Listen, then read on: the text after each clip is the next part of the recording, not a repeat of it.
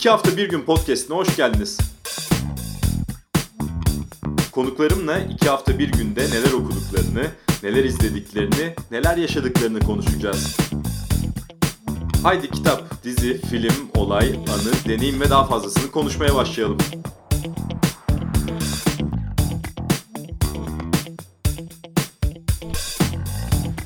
İki hafta bir günün bonus bölümüne hoş geldiniz. Bu bölüm benim aslında uzun zamandır planladığım ancak bir türlü e, gerçekleştiremediğim bir bölüm olacak. O da e, son iki hafta bir günde e, kendi okuduğum kitapları, izlediğim filmleri ve dizileri anlattığım bölümler olmasını istiyordum arada sırada. Ancak bugüne kadar bunu gerçekleştirememiştim. Şimdi gerçekleştirebiliyor olma sebebim de aslında kötü bir nedenin belki de iyi bir sonuca dönüşmesi olacak. E, geçtiğimiz hafta birçokları gibi İstanbul'da özellikle yaşayan birçokları gibi e, ben de ağır bir gribe yakalandım. Ağır bir gribe yakalanınca da e, evde zaman geçirmek gerekti. E, sokağa çıkmadan. Evde zaman geçirirken de açıkçası bolca film izleme ve okumaya yeterli olmasa da e, bir kitap bitirebildim. Yeni bir kitaba da başlayabildim. Ama daha çok e, ne zamandır aklımda olan ve e, izlemeyi planladığım e, filmleri izlemeye fırsat buldum. E, buradan başlayayım. E, bakalım neler var. E, Sırp yönetmen Emir Kusturica'nın Uruguay'ın eski devlet başkanı Jose Muica'yı anlattığı El Pepe Yüce Bir Yaşam filmi. E, e annem ve babamla birlikte izleme fırsatı bulduk bu filmi. Tabi Muika'yı e, seviyoruz. Her zaman onun özlü sözlerini takip ediyoruz. E, onun o parlak imajı, e, mavi vosfosu, dünyaya dair görüşlerini izlemek çok keyifliydi. Çok kısa bir film. Bir saat 15 dakikalık bir belgesel. Ve bu belgesel süresince hiç sıkılmadan en yakından e, Muika'nın geçirdiği günlere, Özellikle burada iki güne odaklanılmış. E, Muika'nın devlet başkanlığı görevine başladığı gün ve devlet başkanlığını bıraktığı gün. Onun dışında da Muika'nın sivil halini gözlemleme fırsatı buluyorsunuz. Burada tabi e, bu belgeselin prodüktörü Emir Kusturica'yı da büyük bir e, hem kıskançlıkla hem de hayranlıkla izlemiş oldum. Çünkü Muika konuşurken Kusturica hemen hemen hiç konuşmuyordu ve e, daha çok onun konuşmasını sağlıyordu. Yine e, Muika'nın eşiyle konuşurken de bol bol Muika'yı gördüğümüz, bol bol Muika'yı yakından gözlemlediğimiz, onu ev hallerini, e, gençlikte başından geçenleri, hapishanede 13 yıl geçirmiş ve Muika sürekli bu 13 yılı anlatıyor. Çok fazla spoiler vermek de istemiyorum ama e, yine de e, hayatını şekillendiren en önemli dönüm noktası kuşkusuz cezaevine girmesi.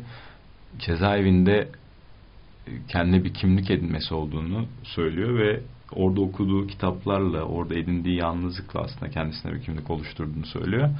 Ve Muika'nın e, hayattaki en büyük mutsuzluğu da aslında e, o yoğunluktan dolayı eşiyle birlikte bir çocuğa sahip olmayı gerekli görmemeleri. Şimdi geçmişe dönüp baktıkları zaman e, bununla alakalı bir e, pişmanlık yaşadıklarını görüyoruz. Bir başka film tabi e, çoğu insan bunu dinleyen belki daha önce izlemişti. Ben şimdi izleme fırsatı buldum.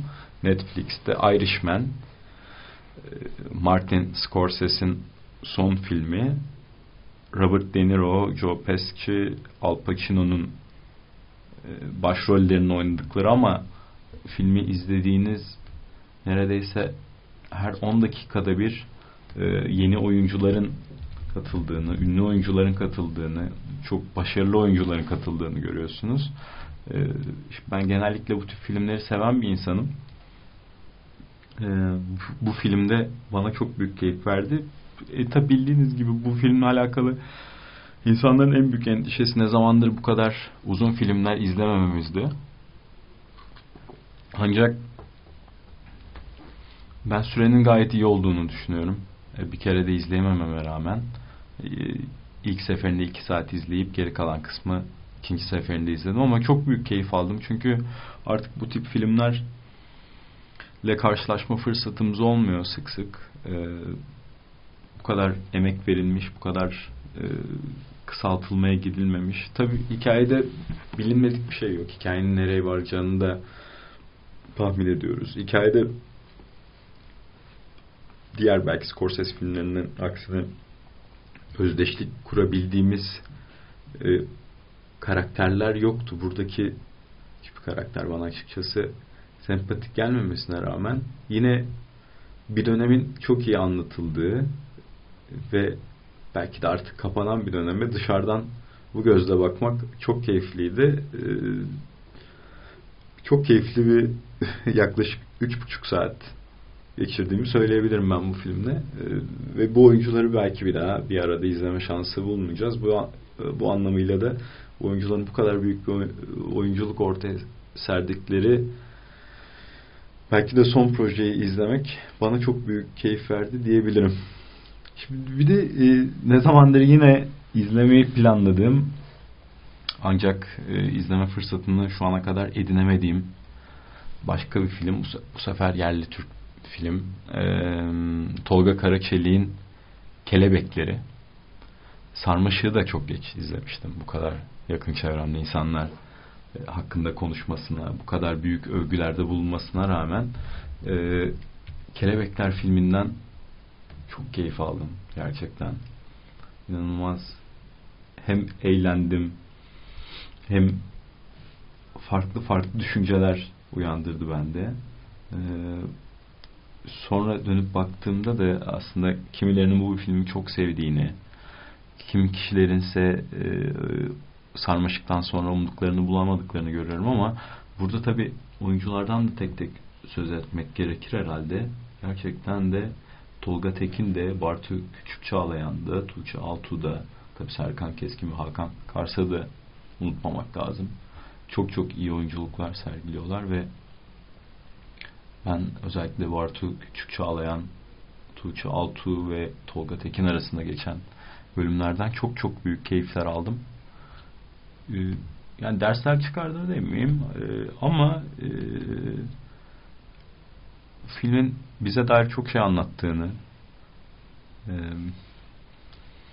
ve gerçekten de baktığım zaman e, Tolga Karaçelik'in ileride neler yapıcı, yapabileceği ile alakalı da çok güzel mesajlar verdiğini düşünüyorum. E, henüz izlemeyen herkese de bunu tavsiye ederim. E, yine bu evde yattığım üç günde izleme fırsatı bulduğum bir başka içerik diyeyim bu sefer bir talk show. Ee, Türkiye televizyonlarında aslında bizim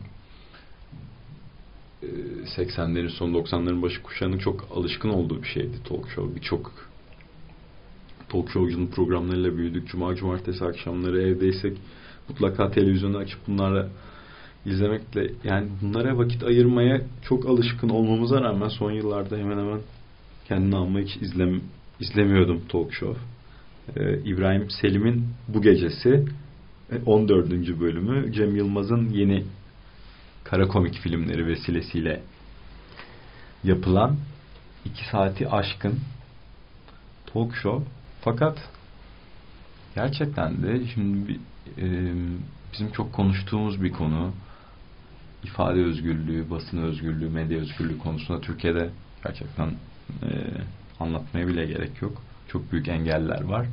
Ancak iyi bir talk show yapılmasının önünde nasıl bir engel var bunu bilmiyorum gerçekten. Bu kalitenin genel olarak düştüğü ve kaliteli içerik üretilmesindeki problemle alakalı olmalı ki bu konuda da herhalde şu an Türkiye'nin en iyi talk show'unun YouTube üzerinden yayınlanıyor olması bunu bunun en iyi göstergesi olabilir. Gerçekten de İbrahim Semih çok başarılı bir iş yapıyor. Cem Yılmaz zaten anlatmaya gerek yok. Ben sadece izleyin diyorum. iki saat boyunca kadar ne zamandır eğlendiğimi hatırlamıyorum. Çok çok eğlenceli bir programdı. Ve Cem Yılmaz'ın e, sadece yazılı senaryolar üzerinde ya da kendi stand-up'ında değil spontane bir konuşmada ya da ona sorular sorulduğu zaman da ne kadar komik olabildiğinin belki de en iyi göstergesiydi bu. Ee, mutlaka bir fırsatınız olursa başlayın, bir göz gezdirin derim.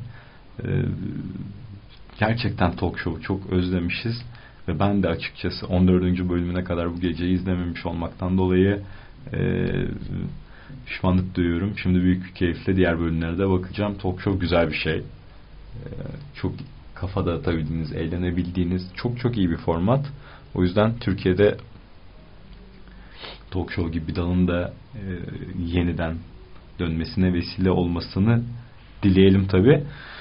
E, bu sürede okuma fırsatı bulduğum, daha doğrusu bitirme fırsatı bulduğum diğer kitapsa e, Uruguaylı yazar Eduardo Galeano'nun Gölgede ve Güneşte Futbol kitabı.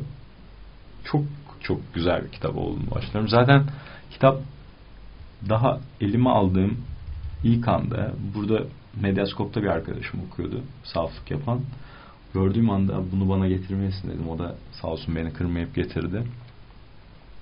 Gerçekten e, çok keyifli kitap. Zaten şöyle başlıyor ve insanı hemen içine alıyor.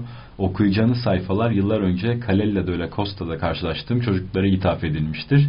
Futbol oynamaktan dönen o çocuklar bir şarkı tutturmuşlardı.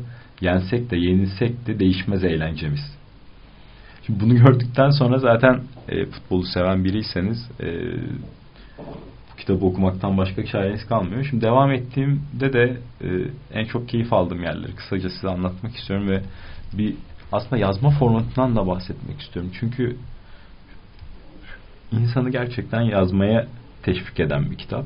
E, Galliano futbolu futbol yapan terimleri, sembolleri ele almış ve kitabın hemen başında kaleci, forvet, hakem,